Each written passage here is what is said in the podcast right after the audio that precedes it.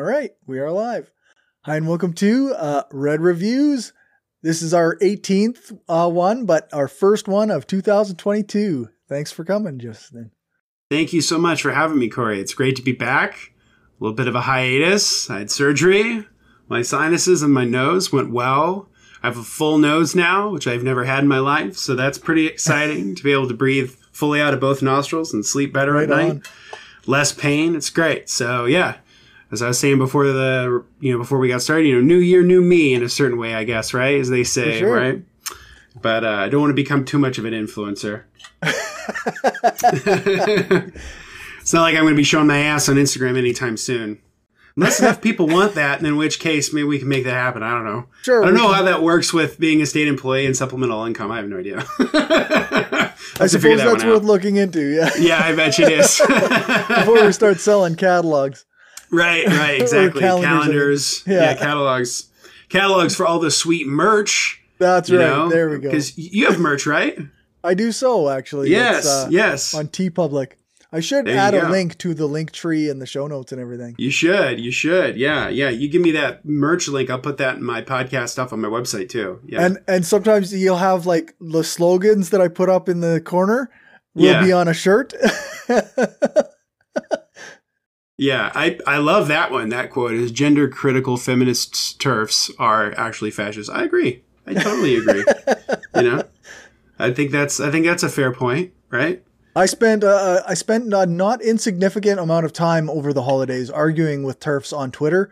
So, and But so, like, losing before- feminist friends because they were s- apologizing for turfs for some reason. Really, really. Yeah. So b- before we get into the book tonight, I would love to talk about this for a second. Sure. Because like I'm so not online in the way that like other people are, right? Like I've been taking a long social media hiatus. It's been wonderful for my mental health. It must be. It's just been it's been wonderful. I, I don't I really don't miss it all that much. But so so uh, you know what what is like the main line of turfs? Because like my main thing is is it basically they don't consider trans women to be real women. They just sort Yeah. of and that and that by existing trans women like muddy the waters and therefore make the women's movement weaker. Is that like their Well, point the- of view? the one that I've been hearing the most is that they aren't. It's that it's it's not only that trans women aren't women. It's that also they're predators who are using this as an excuse to invade women's spaces. Well, Isn't that the same argument that like hardcore right wingers say about like trans people going into bathrooms? I mean, It it's- is exactly like- that same argument. Or, or when we were kids, they would say, you know, homosexuality will lead to bestiality and all that kind of stuff. One hundred percent. Yeah, it's, the it's, you same know, reactionary right. bullshit. It really is. It's like it reminds me very much of people who used to bitch about uh, rock and roll, right? So like. Yep. People say, "Oh, rock and roll is a scourge," right? But then, but you have to understand the people who were saying that in the 1950s. These were people who grew up on like the Dixieland jazz of like the 20s, and their parents hated that and thought that was a moral aberration. And like before, like there's the yeah. So like this whole like you know, if this was the case, right? Like let's let's take their argument at face value and say that's actually true. Wouldn't there be like widespread, like wouldn't there be widespread news coverage of like trans abusers of people, like and there clearly fucking isn't. If anything, it's the reverse. Yep. That trans people are constantly harassed. There would be hundreds of cases. There would be Right. hundreds, thousands of cases of it. And then you find there's one case and they have to misquote everything and tell you lies about it in order to make it fit the narrative. Like it's Mm-hmm. Right. just not a thing that happens. It's so absurd, and it seems to me like it's the same. Like it's, and no wonder like it's sort of this sort of like strange bedfellows with the right. Because I remember back, I think it was last year. Was do you remember the sort of Atlantic letter, the the, the letter that Atlantic magazine published about freedom of speech and all this, you know, same The boilerplate support bullshit. of J.K. Rowling. Yes, that was Yeah. the big thing, and everybody lost their shit because like Noam Chomsky signed it, and I'm like, guys, like, of course he did. Like, I mean, when it comes to this stuff, he's he's it's he's been fairly consistent. Like, but but the whole point of that letter, because it's all made up of when people bitch about like, oh my god, like the morals are falling apart, or like you know the thing about freedom of speech. They always speak. Notice that they always speak in generalities. They never speak in concrete real examples, which actually ties into the book we'll be talking about tonight. Perfect. But it, but it's they never ever talk about anything in the concrete. They always talk about like so like you know teachers or something. Like teachers are being afraid to teach in classes and afraid to read these books. And it's like okay, well, what example are you showing me, right? Yeah. The one that Matt Taibbi comes back to all the time was a white professor. I think it was like a white professor reading something and saying the N word. And Okay. The problem the students had with it because was not so much that he had said the N word, but it was really two things. One, that he had not provided some kind of like content warning saying, Hey, I'm going to say the N word while I read this. Right. And two, the fact that he would presume to be, as a white man, think it would be socially acceptable in our age to read the N word out loud in the classroom without letting students know you're going to do it. Yeah. That little fact of like not telling, like, students are, I think most students are not completely, utterly fucking insane. I think most of them are fairly reasonable people. That's Yep. why they're in college. They're not idiots. Is that like, they don't, I don't think they have, I don't think students or younger people have any problem with dealing with difficult subjects. I think the problem they have is the way in which they're framed and who is framing them, right? Yeah. And those discussions are never, they're never included in the conversation. They're almost never included because that's inconvenient. As you said earlier, it's inconvenient to the narrative. Yeah. So, you know, I mean, it's really sad. Like freedom of speech is something that should be fought for and, and, and should be something that we care about. But at the same time, like the, the reactionaries and the right wing have poisoned the well on that so bad that, you know, it's, it's, I don't even want to talk about it anymore, largely because Yeah. it's, it's just been so shittily, it's just been so, so polluted in the discourse. Yeah. Um, but yeah, man, fuck turfs. I mean, my whole thinking is like, you know, I mean, uh, these are also the same people who are also like, you know, they were educating like postmodernism and post-structuralism about how gender truly is an identity and that it can sort of mold and change. And like, they were like, they believe that to a certain extent, right? But when it, Yep. but there's like a hard line about biology. And I'm like, isn't that the same thing that the right gets their fucking panties in a bunch, Yep. right? Yep. And it's if like, you're yeah. gonna if you're gonna reduce women down to reproductive organs, then how are you Mm-hmm. different than the religious right? Right, right. Or the like creepy, like the creepy politicians who think it's like socially acceptable to examine the genitals of like teenagers who want to play sports in certain arenas. Like it's like, it's ridiculous. I mean, what planet do we think this is socially acceptable? Yeah. And, you know, I mean, that's, but it's all part of the fact that we live in a crazy situation where people are not willing to actually study the real concrete things about a certain situation in order to to develop a full fledged opinion Right. about something. Yeah. They're not willing to actually um, understand the relationship between knowledge and practice, and that's my segue. There we go. So tonight's book is another sort of uh, we're going deep into theory tonight. Um, and it is a collection of writings published by Verso Books in their Revolution series. And it's uh, on Practice and Contradiction by Mao, Mao Zedong, the leader of the Chinese Revolution, the head of the Chinese Communist Party and the People's Republic of China until his death in 1976, um, and Marxist theoretician um, uh, Mao's influence over the global communist movement uh, is about as big, if not bigger, than Lenin's was in the sense of continuing influence. Right. But he very much saw himself as an extension of Lenin. Um, in the introduction, which was written by uh, sort of rock star philosopher Slavoj Žižek, and we'll do a Zizek book at one of these points. I'm not sure when, which one and when, but we'll do a Zizek book at some point Sure. um, is that there are really three theoretical changing points in the history of Marxism. One is Marx and Engels, you know, the OGs. Right. Then you have Lenin and the formulations of Lenin, and then you have the formulations of Mao. And really, what separate them is concrete material conditions. So Marx and Engels were writing mid mid to late 19th century. They were writing in the emergence of capitalism. Um, and so their analyses of the capitalist system and its contradictions were rooted in those material conditions. With Lenin, it was the development of imperialism as a theoretical framework. Um, as you know, as the 20th century sort of rolled on, and capitalism morphed and changed based on again on material circumstances to develop the imperialist mode of capitalism which Lenin wrote about. And then Mao's sort of great contrib- contribution to Marxist ideas is blending all of those along with the concrete historical con- uh, um, context of China, which was a largely rural peasant society, as was right. Russia, but China even more so. And so Mao's writing is very interesting. Like like Lenin, he writes in a very straightforward style. Um, you know, and he's trying his damnedest to try to articulate some really complex ideas in a way that un- people can understand. And I think he does a pretty good, a pretty good job of it. But theoretically, at least in the sort of the theme of this collection of his writings is the relationship between understanding the role of practice as a revolutionary and the role of contradiction mm. in understanding society.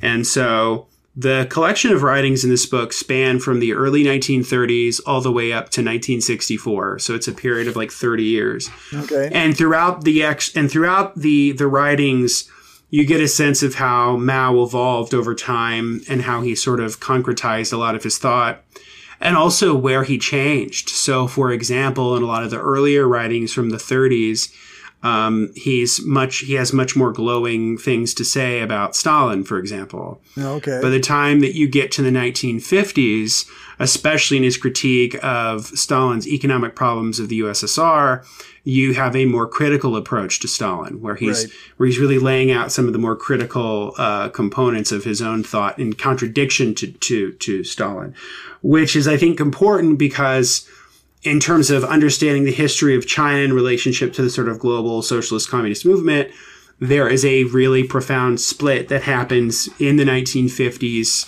Um, and they call it the Sino-Soviet split in sort of international relations, okay. where the Soviet Union and the People's Republic of China basically went their separate ways. Right. Um, and and a lot of it was for theoretical differences, some of it was for over sort of practical differences, and um, some of Mao's writings and on Stalin's writing reflects that divide.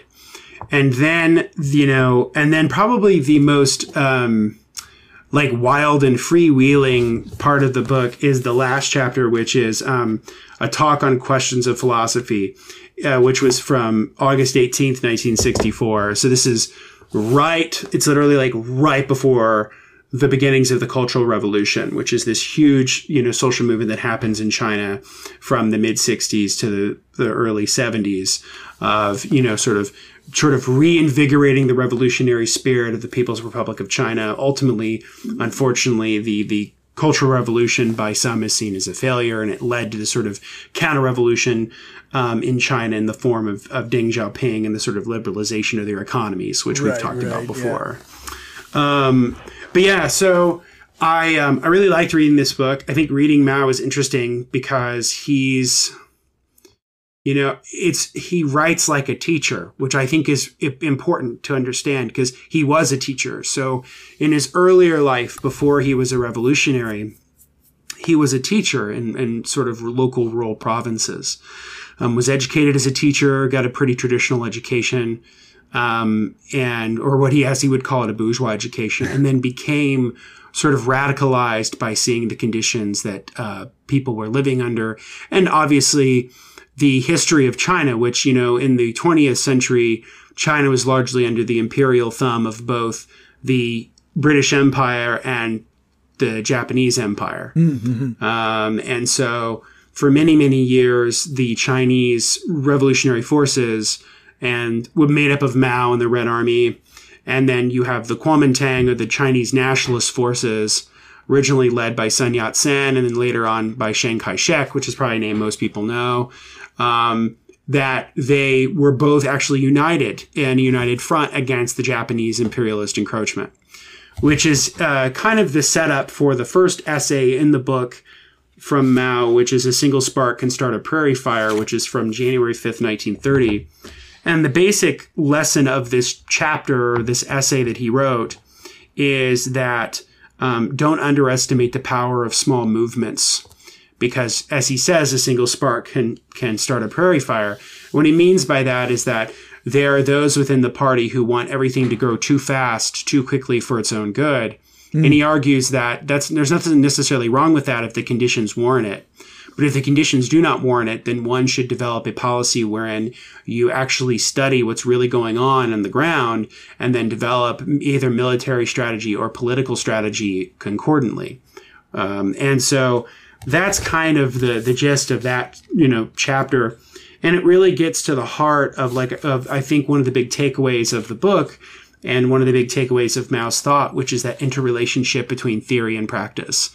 Um, and that you know practice theory doesn't mean all that much if you're not putting it into some kind right. of practical work so that's kind of the the the um the sort of lesson there and uh, and so and and one of the things is that people realize people just sort of assume because the Chinese Revolution happened in 1949 that's when the communists came to power in China they defeated the nationalist forces what people don't understand is that that was essentially like a 30 year struggle. Right. Um, that, that it went on for decades. Most people assumed like post World War II was a few years between the nationalist forces and the revolutionary forces and that they fought it out and the, and the revolutionaries won. But no, it was a, it was a conflict that had gone on for decades and decades and decades. And I think that's like really, really relevant to understanding how Mao saw this. I think Mao was sort of the master of the long game. And mm-hmm. if you if you read his writing, he constantly talks about things not in like days or years, but he talks about them in decades or centuries. Um, he, he's constantly sort of thinking about, well, we're not here now, but in this many decades, if we commit ourselves to it, we will be there. And it's so interesting, like how right he was about like anticipating China's rise, because he was. I don't think it happened the way he necessarily wanted it to, right. but it did happen. um, so I'll leave it there for a second before I move on to the next essay, and, and uh, but that's kind of a good kind of uh, start to our discussion tonight. Sure, that sounds. Uh, I I I think like you kind of mentioned the uh, the idea of putting theory into practice, and it seems like that's something that a lot of leftists are always kind of working around trying to figure out the best way to do that. Like that's something you see in anarchism, you see that in Marxism, you see that all over the place. Yeah. Well, and I think that the real lesson, right, is to understand, and that actually moves us into um, the second essay, which is um, the second essay from the from the book is from May 1930, and it's called "Oppose Book Worship." And in this, he lays out, you know, pretty clearly, like he says, like unless you have investigated a problem, you will be deprived of the right to speak on it which is kind of great. Like it's interesting yeah. that he wrote this in like 1930 because you know a couple decades before, a completely different from a person from a completely different background, a philosopher by the name of Ludwig Wittgenstein wrote a philosophical tract called Tractatus Logico Philosophicus, and the last S sentence of that philosophical work is, um, "On matters one does not know of, one must be silent." So it's like, so it's so interesting the parallels between this like you know, this sort of like Austrian or like German English philosopher writing in like the 1910s and Mao writing in the 1930s, and they kind of come to the same conclusion. Well, I think that's and how neat. relevant it is in the modern age. right, that too, right? And how that's like a it's kind of a great universal truth, right? Which is that if you don't really have much to if you don't have anything if, if valuable to say, don't say anything at all, right? If, if you and, have not investigated, at all, then just shut up. yes. And but what does he mean by opposing book worship? So what he means by that is that Marx, as Marxist, we should constantly be understanding theory. We should be reading theory. We should be understanding. We should be growing our knowledge. But at the same time, you know, this study must be integrated. This is him, him, saying this must be integrated with our country's actual conditions. We need books, but we must overcome book worship, which is divorced from the actual situation. Again, he's right. constantly calling on you to get a sense of where you're at. And so he talks about how, you know, um, we have to understand the different social classes. One of the ways that we develop a revolutionary strategy is understanding this different social strata within a society. You know, so, so where you're living, what are the different types of social classes, right? Now, obviously in Marxism, we, we largely break people down into workers and owners. Right. But within that primary contradiction, we have sort of ancillary contradictions, which is something we'll talk about a little bit later but like there are sort of smaller secondary contradictions. So you have like people like me who's like sort of like white collar, I work in an office nine to five versus somebody who works in an Amazon warehouse. Like Right. we're both workers, right? But our working experience is completely different. So how can I speak about the working class if I don't understand his or her predicament in an Amazon warehouse or somebody who's an Uber driver or somebody who's working in a restaurant with me who's somebody who sits in front of a computer all day, right? Like Right. my experience is valid, but so is theirs. And you really can't understand the dynamics and fight back until you understand those different components within class structures. Um, so, and then he talks about how, like, you know, how do you investigate things, right? So he talks about how you can like set up a meeting. So he talks about how like, you know, hold a fact finding meeting and, you know, and make sure there's more than at least three people so that you can come up with a general concept of something. And, you know, um, what kind of people should you get? And he basically says like all kinds of people with the exception of like reactionary assholes. Um, and, um, he talks about how, you know, come with a detailed outline. Like, just don't show up and just talk about whatever. Like, come prepared to talk about specific things and ask people specific questions. Take notes, ask deeper questions. He gives you basically like a little way of how to conduct a meeting, which is kind of helpful. Like, generally, when it comes to like theoretical writing, and this is, I think, what makes Mao and Lenin fun is that they do this, where they'll do like deep theoretical concept- conceptual work within an essay, and then within that exact same essay, they were going to give you like practical stuff where it's like you do this, you do this, you do this, and I thought that was really really cool. Um, and I think it's really relevant, like especially like how to conduct a meeting, right? Because the the thing about being a part of like the Party for Socialism and Liberation, which I'm a member of, um, we pride ourselves on being professional revolutionaries. That's how we describe ourselves, right? Okay. And the way that we try to pitch to people is, you know, the the work the the the ruling class, the owning class, the capitalists, they're extremely organized, right? You know, they they know what they're doing. They know how to they know how to organize. They know how to fight back against the workers, right? Which means that we have to be just as professional and just as organized and just as strategic as they are, if not more, right? Right. And so that's what he's getting at in opposed book worship. Um, he also he also gets to it in another little essay, sort of halfway through the book, called "Combat Liberalism," where he basically says like if you do all this stupid shit, then you're just a liberal and you suck. Where it's like, where it's like you know, let things drift if they do not affect one personally, not to obey orders, but to give pride of place to one's own opinions constantly without thinking of others. Um, uh, hear incorrect views without rebutting them, telling to see someone harming the interests of the masses, to work half-heartedly without a definite plan or direction. Basically lays out like if you're doing all of these things, you're just helping the ruling class and you're not actually you're not actually moving the needle on your revolutionary Right. aspirations with your comrades, right? And it's a process where we're constantly checking each other. So like within a revolutionary movement, regardless of its persuasion, like you have to think a lot about like self-criticism. And that's one of the other big components of Mao's ideas and Maoism generally is this idea of it's basically three words. It's unity, criticism, unity. So we seek unity, but we only achieve unity through criticism and hashing out those details and hashing out those differences to reach a new unity. Um, but yeah, so like that's kind of uh, the thing I like about again, it's that mix of theory and practice.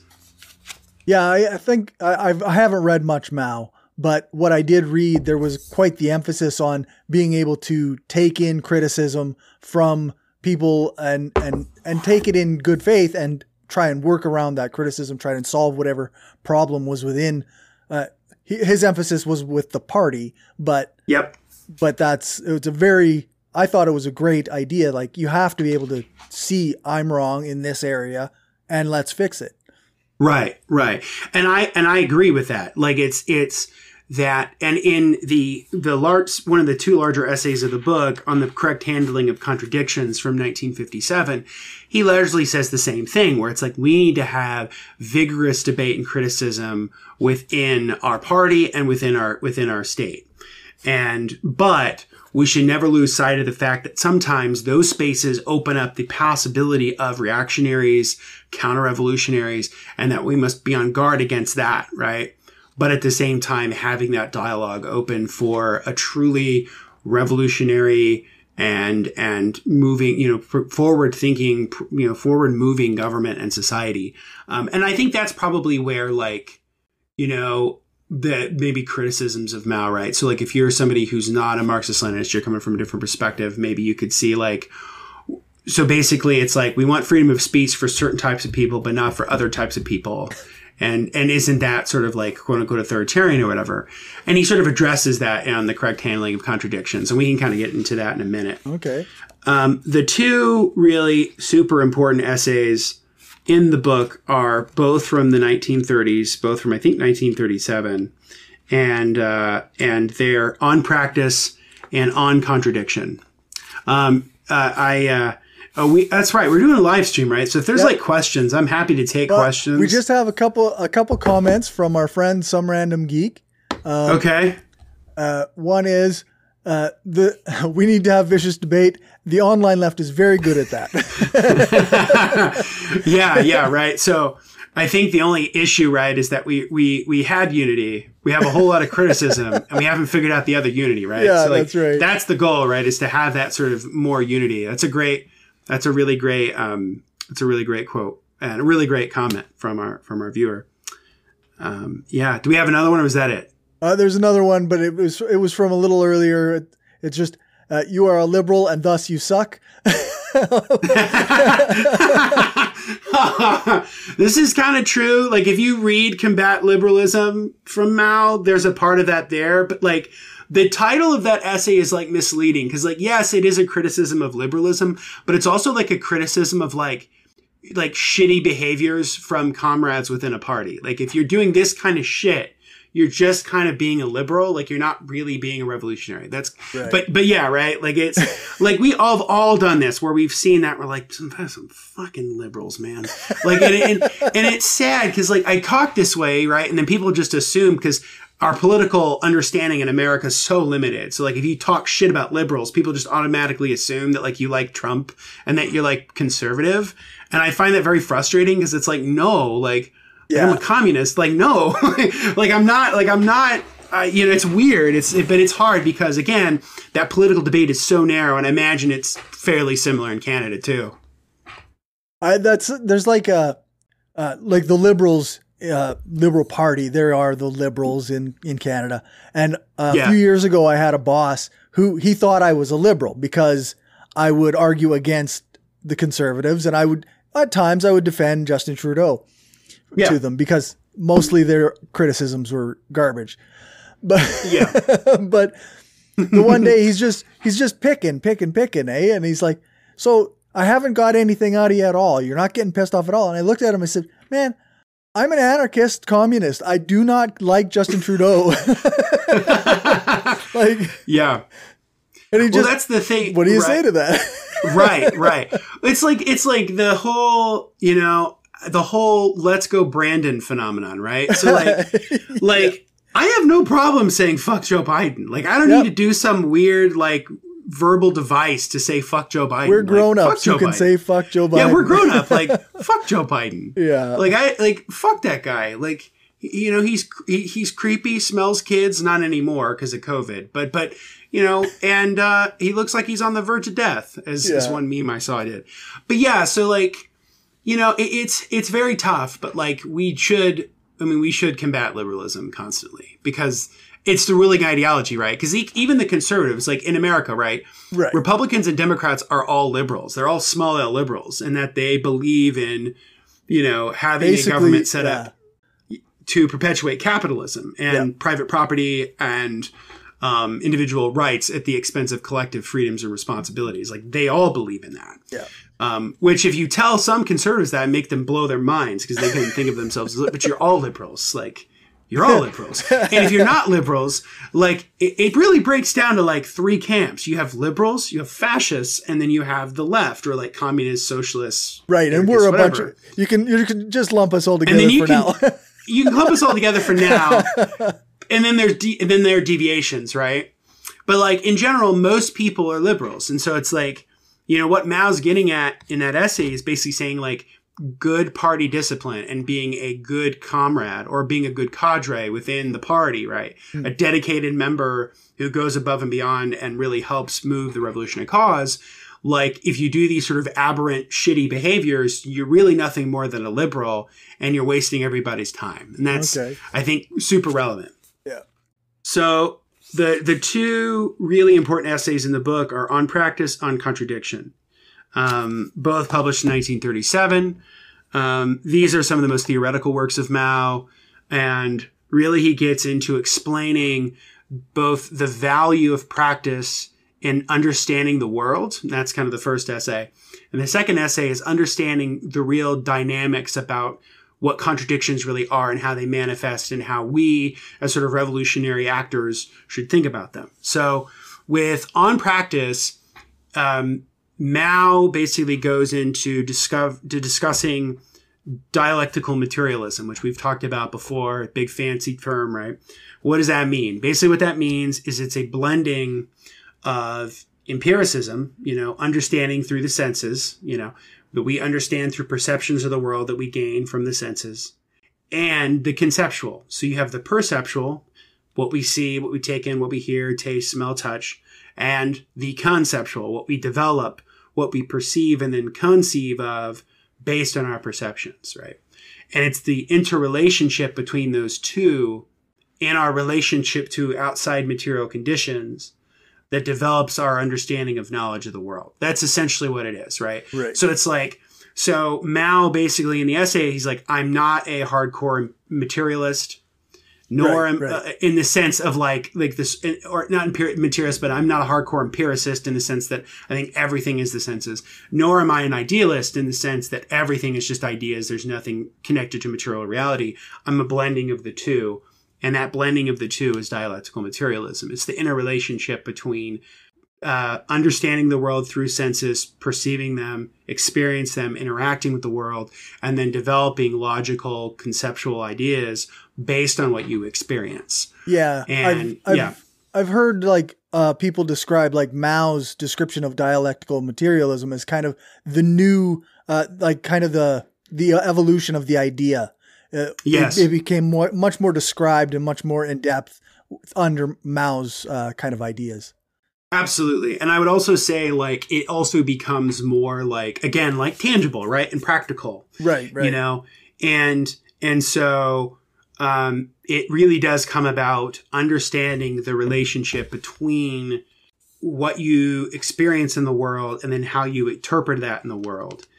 And so like you know he sort of talks about the difference between logical knowledge and perceptual knowledge. Like perceptual knowledge is just what we take in. Logical knowledge is just what we sort of conceive. And then he sort of talks about conceptual knowledge, which is the blending of those two, and and how we need to do that um, consistently in order for us to understand things.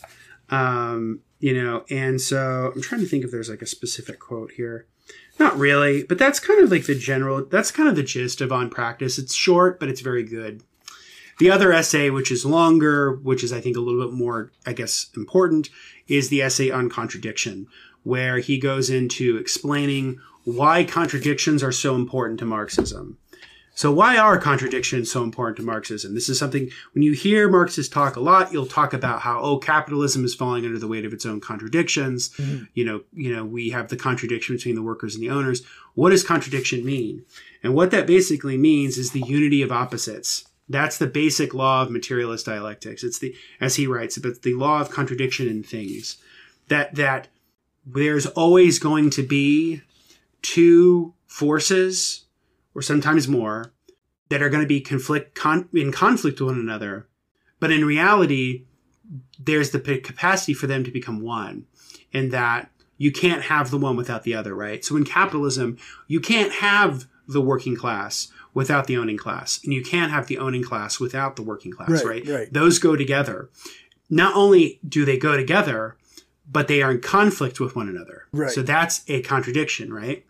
And so um you know as as he writes like because he basically says like this is the dialectical materialist worldview versus the metaphysical worldview which is basically everything else or sort of general historical philosophy like the sort of thinking of things as ideas in and of themselves or just pure empiricism Right. um, or as he calls it in other you know in other contexts he sort of calls it like vulgar evolutionism or mechanical materialism but you know um, you know but he talks about how um, I'll, I'll quote from him he says as opposed to the metaphysical world outlook the world outlook of materialist dialectics holds that in order to understand the development of a thing, we should study it internally and in its relations with other things.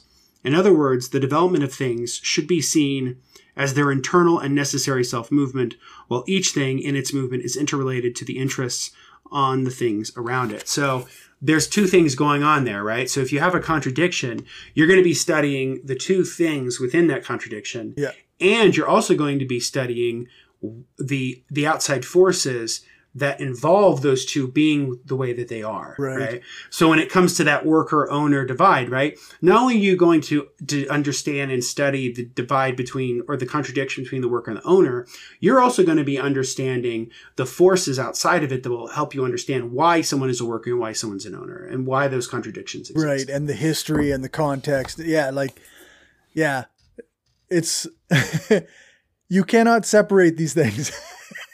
right. They all go together. This is the di- this is dialectical way of thinking, right? Yeah. Is that you know if people want to know like if you and like to even break it down even even more basic like dialectics is understanding the interrelationship of everything. Yeah. That that there is no linear line that gets you from one place to the other.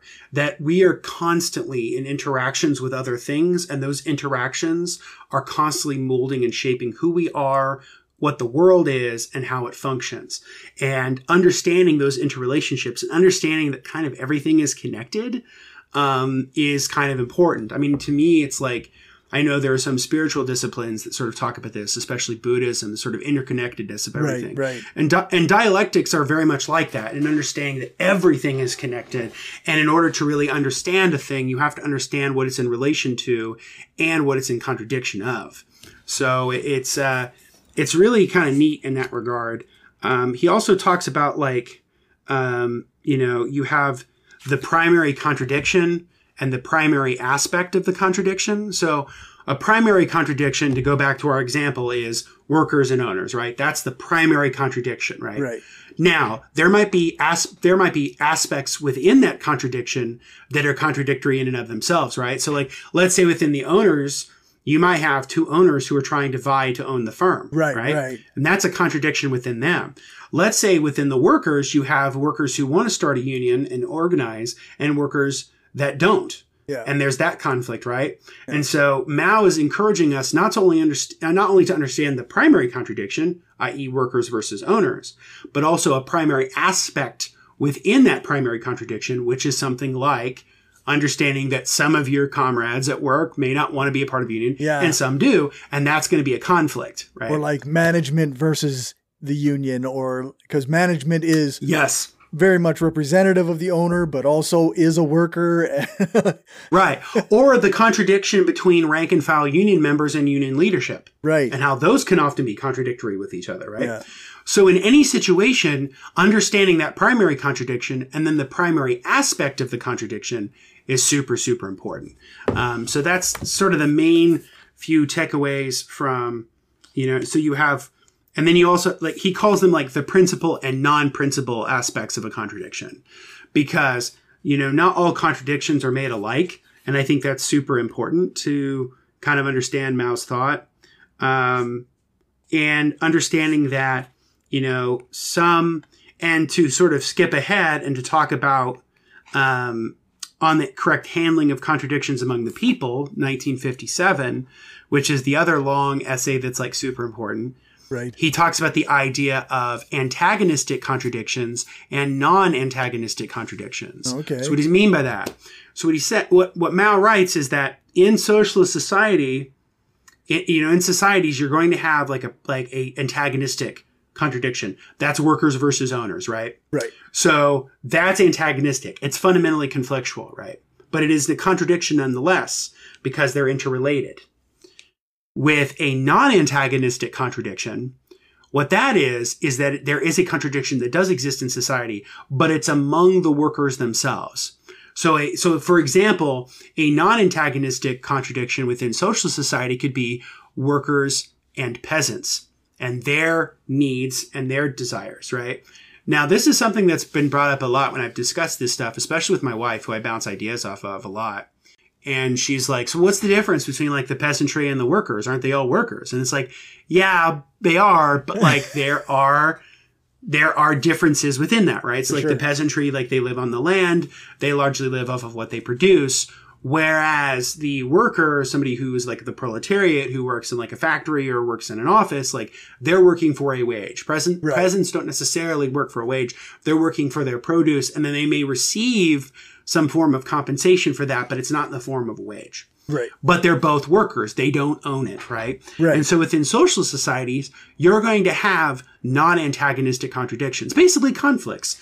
You know, the the one thing I really I and I can't help but do this because I do this almost every time I talk about this stuff, but I always bring up Star Trek. So like the thing I love about Star Trek is that if anybody who's ever watched it, it's basically like a future utopia where humanity has largely figured out its problems and whatnot. But there are still conflicts within that system, right? Yeah. People still have interpersonal problems. People still have uh, diplomatic issues. There's all kinds of things, right? Those would be within the system itself. Those would be considered non-antagonistic contradictions. We're hashing out problems that we have within a system that we all agree on. Right. And that's right. kind of what it is. And that's where he gets into the idea of unity, criticism, unity, where he's talking about how we need to vigorously debate and discuss ideas in an open, in an open atmosphere and, and, and in doing so, we will get to a correct understanding and maybe we can get to some level of agreement and unity. And so, you know, big people often assume like, oh, you know, Mao, super authoritarian, whatever. But if you actually read what he was saying, like his whole argument was within a given so- social system, there can be vigorous public debate and there should be vigorous public debate. Right. Where he drew the line was on not non-antagonistic contradictions, but antagonistic contradictions. So an antagonistic one that would exist in social socialist society would be the workers, those who support the revolution, and the counter-revolutionaries or the reactionaries, those who would actively seek to undermine the goals of the revolution. And and uh, which brings up, I think, a useful question, which is that what if those who are the counter-revolutionaries, what if those who are the reactionaries are actually the ones who are the true revolutionaries? What if they're the ones who are actually carrying out the real goals of the society and the workers that are buying into the system are actually the ones who are actually holding back a better society as a result of um, buying into the system as it is, right? So like this is where you can get into, you know, I think Yeah. complicated areas, right? Because it's like there's a situation where those who could be deemed revolutionary are actually counter-revolutionary, and vice versa. Right. Yeah. So it's like that, I think that's troubling. Yeah, I, I mean, I guess it depends on where your society is at the moment, Yeah. right? Like, uh, if, if, and the goal too, like if the goal is to take it back to a sort of capital society, if you have a socialist society and the goal is to overthrow your uh, socialist society in order to take it back to capital, then of mm-hmm. course, you know, it, from our perspective, the lines are drawn, right? like you've got Yeah, exactly. So- exactly and i think that's a good point. point and and and i and i would i would further argue like that you know that was kind of what mao was getting at with with what he was saying is that you know those who would seek the restoration of capitalism the restoration of imperialism those are people we would not maybe necessarily grant you know the same kind of political liberties within our system as we would to those who support the socialist government right hmm. and again that again it's it's that's a heavy question of like right. Yeah. if if you can restrict the freedom of speech for certain people doesn't that necessarily mean that in the future you can kind of restrict the freedom of speech of everyone Well, and, and And I, I don't want to, uh, like, I'm not an expert on any of this by any stretch, but I think Yeah. there has been cases in, in some socialist societies where they have done that. Uh, they've called anarchists counter revolutionaries and Yes. have tried to oppress those voices when those were workers and, and, and in my view, those workers had a legitimate gripe with the state, but the state Mm-hmm. didn't uh, agree with that. Right, right. And that's really the ultimate question is that to what extent are we placing in the masses or like the people for just the state? Because I don't think those are the same thing. And I think that it's important to make a distinction between the two. Yeah. And I think sometimes that it can be misconstrued that the masses or like the people is actually what the government wants rather than what the people Right, want, right, yeah, yeah. Now, They're- I'm not saying all- that's yeah. They're often very separate. right.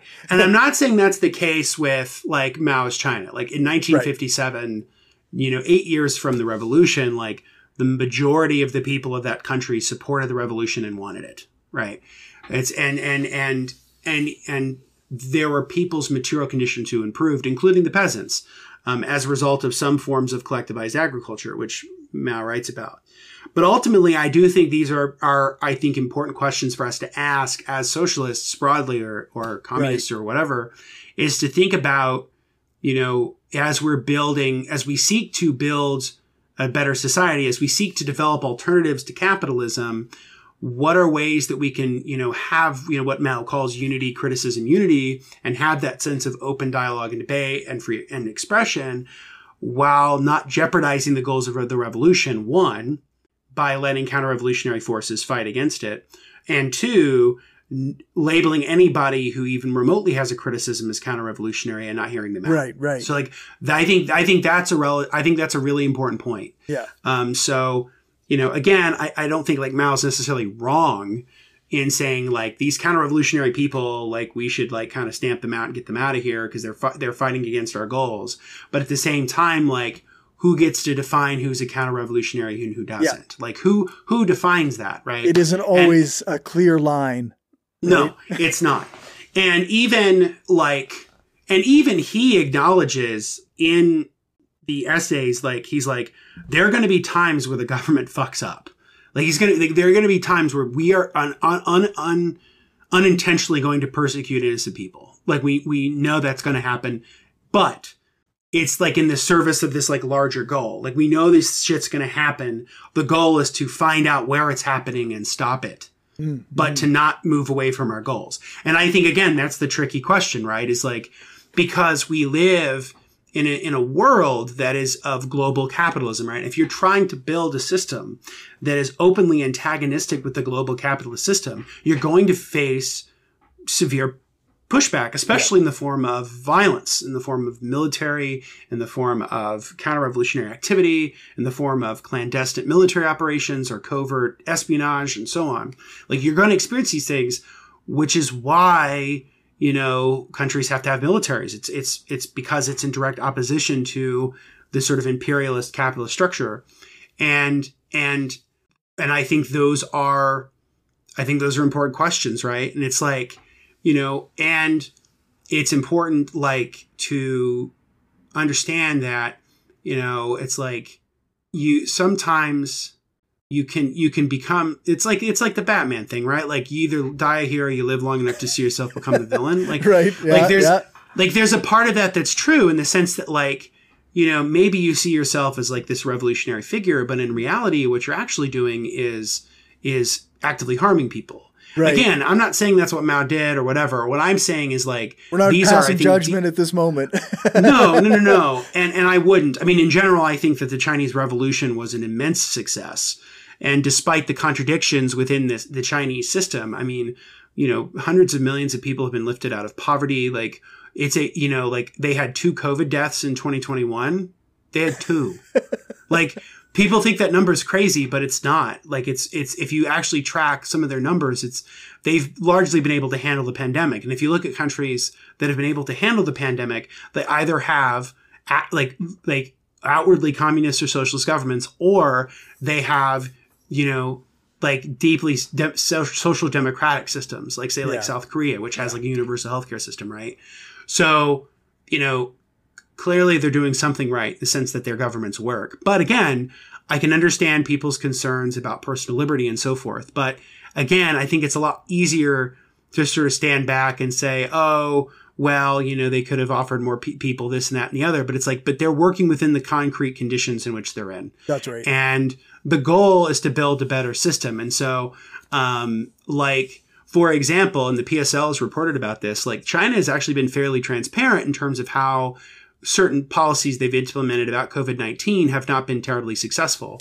And they've been publishing their results pretty openly. It's not like they're hiding anything, you Right. know.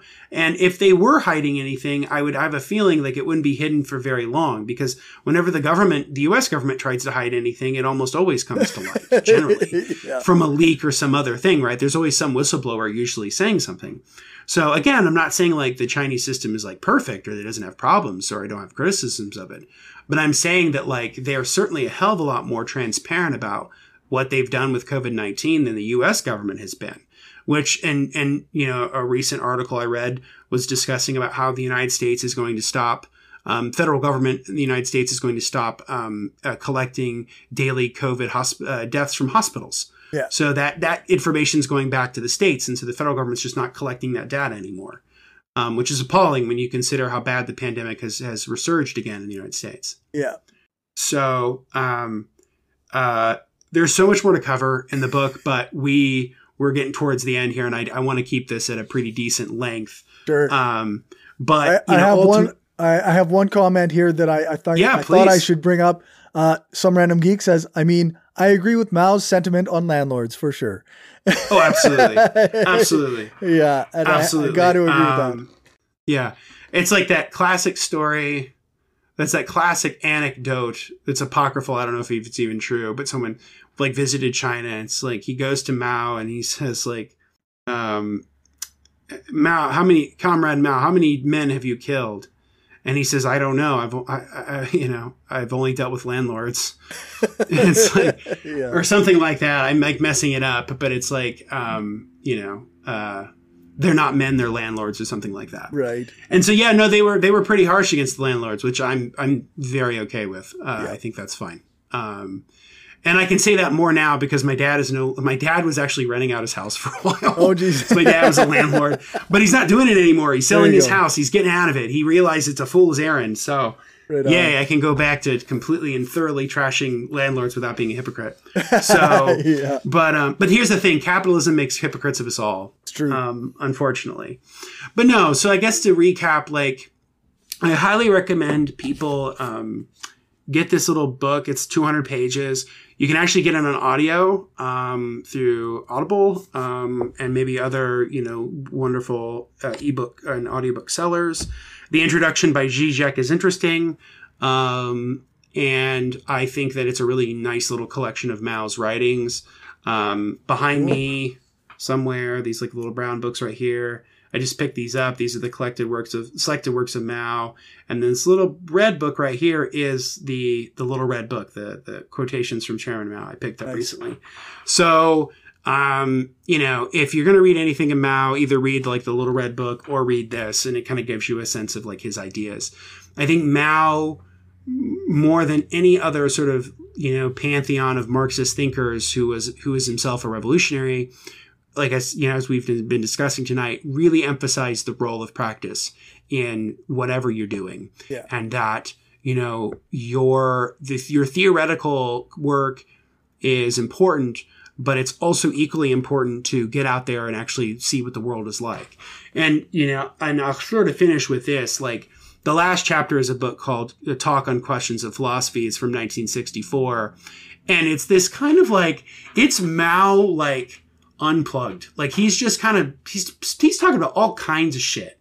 Like at some point he's talking about how like we're like, do you think that, horses are going to stay the way they are forever? Or do you think humans are going to stay the way they are forever? Like humans and cows, like we're going to all change because of evolution. He talks about like, think millions of years from now, things are going to be different. And like, he's doing all kinds of like deep speculative stuff. Right. But he opens up the essay talking about how intellectuals, people work in the universities, he's not, and he excludes the science people because he's like, the science people, they're doing more practical stuff in the labs. We need them there. But for the humanities people, you know, go live in the, go live in the countryside for like two months.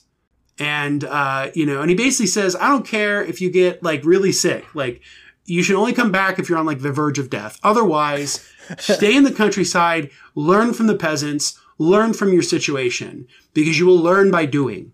And he talks about how, like, he basically says, like, he basically tells people, he's like, guys, guess what? You know what? You talk about how you're from the University of Peking. Well, guess what? I'm from the University of Life.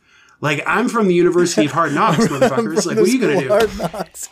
I can't remember exactly what he says, but it's kind of amazing. Let me see if I can find it. It's kind of awesome. Oh, okay.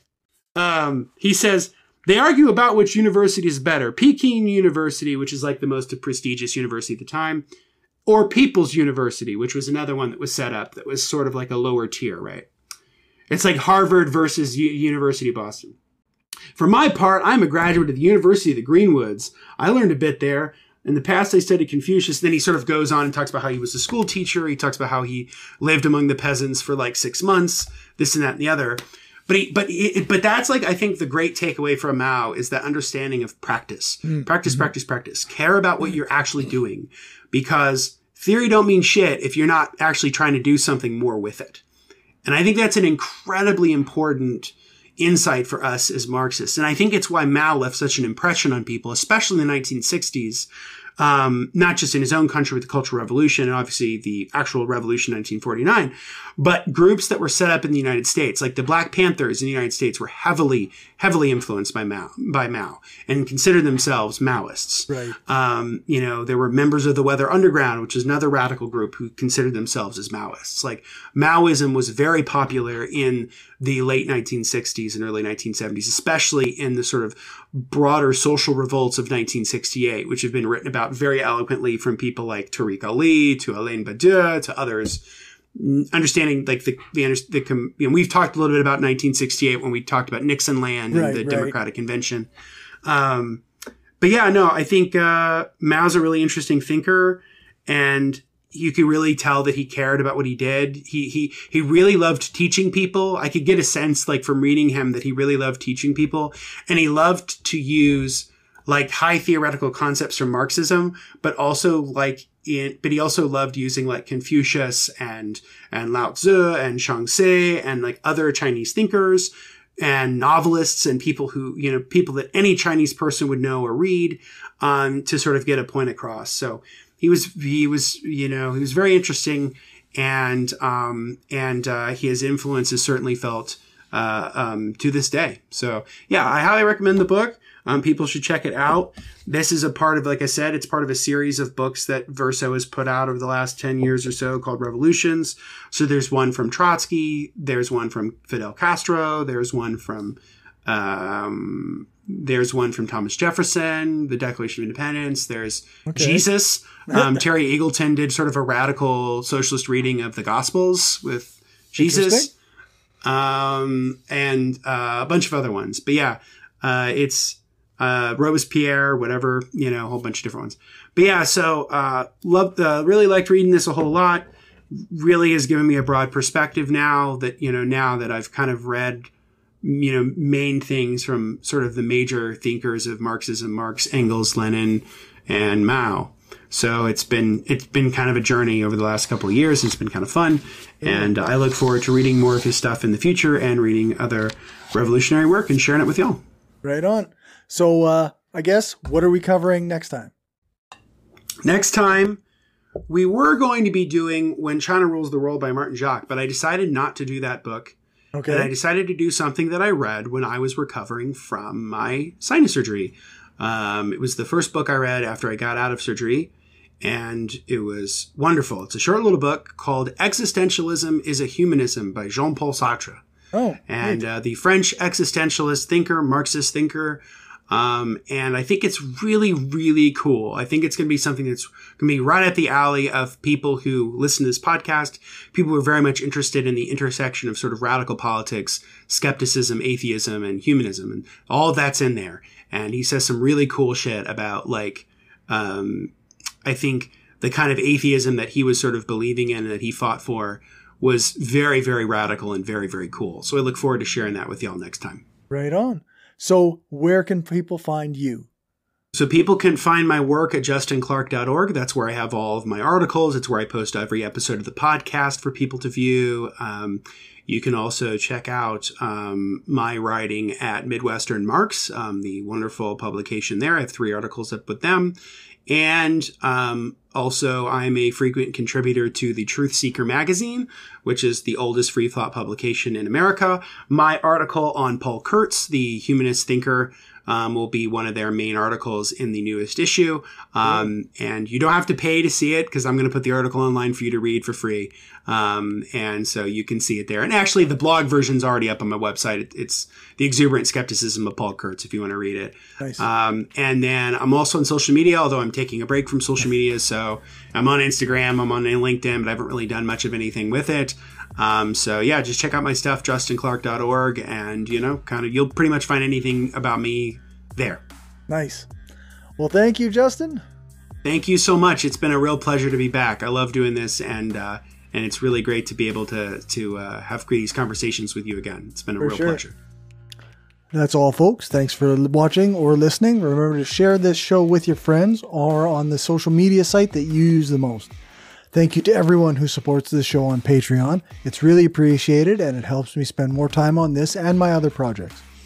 If you want to contribute, you can do that at patreon.com slash skeptical leftist, or you can buy me a coffee at buymeacoffee.com slash skeptical lefty. If you can't contribute financially, then a five star rating or a re- and a review on the podcast app of your choice or on one of the podcast review sites like Podchaser or ratemypodcast.com would be great. If you want to find more from me, make sure to check out the show notes or check out my link tree. That's linktr.ee slash skeptical Cory. You can find all my social media stuff there, as well as links to my other show, From Many People's Strength, which is a podcast about Saskatchewan politics, and a project I'm involved in with my friend Damien Marie AtHope that's called Atheist Humanist Leftist Revolutionaries. My Twitter is at Skeptical Lefty, and my Facebook page is The Mind of a Skeptical Leftist. You can email me at mindofaskepticalleftist at gmail.com. And if you want to be a guest on the show or know someone I should reach out to, then feel free to let me know. You can book interviews in my available time slots on my Calendly, which is also found in my link tree. Thanks so much for listening, and let's try to make sure we're applying critical thinking and reasoned skepticism when we're attacking the system. If we get caught up in bad thinking, we can derail ourselves.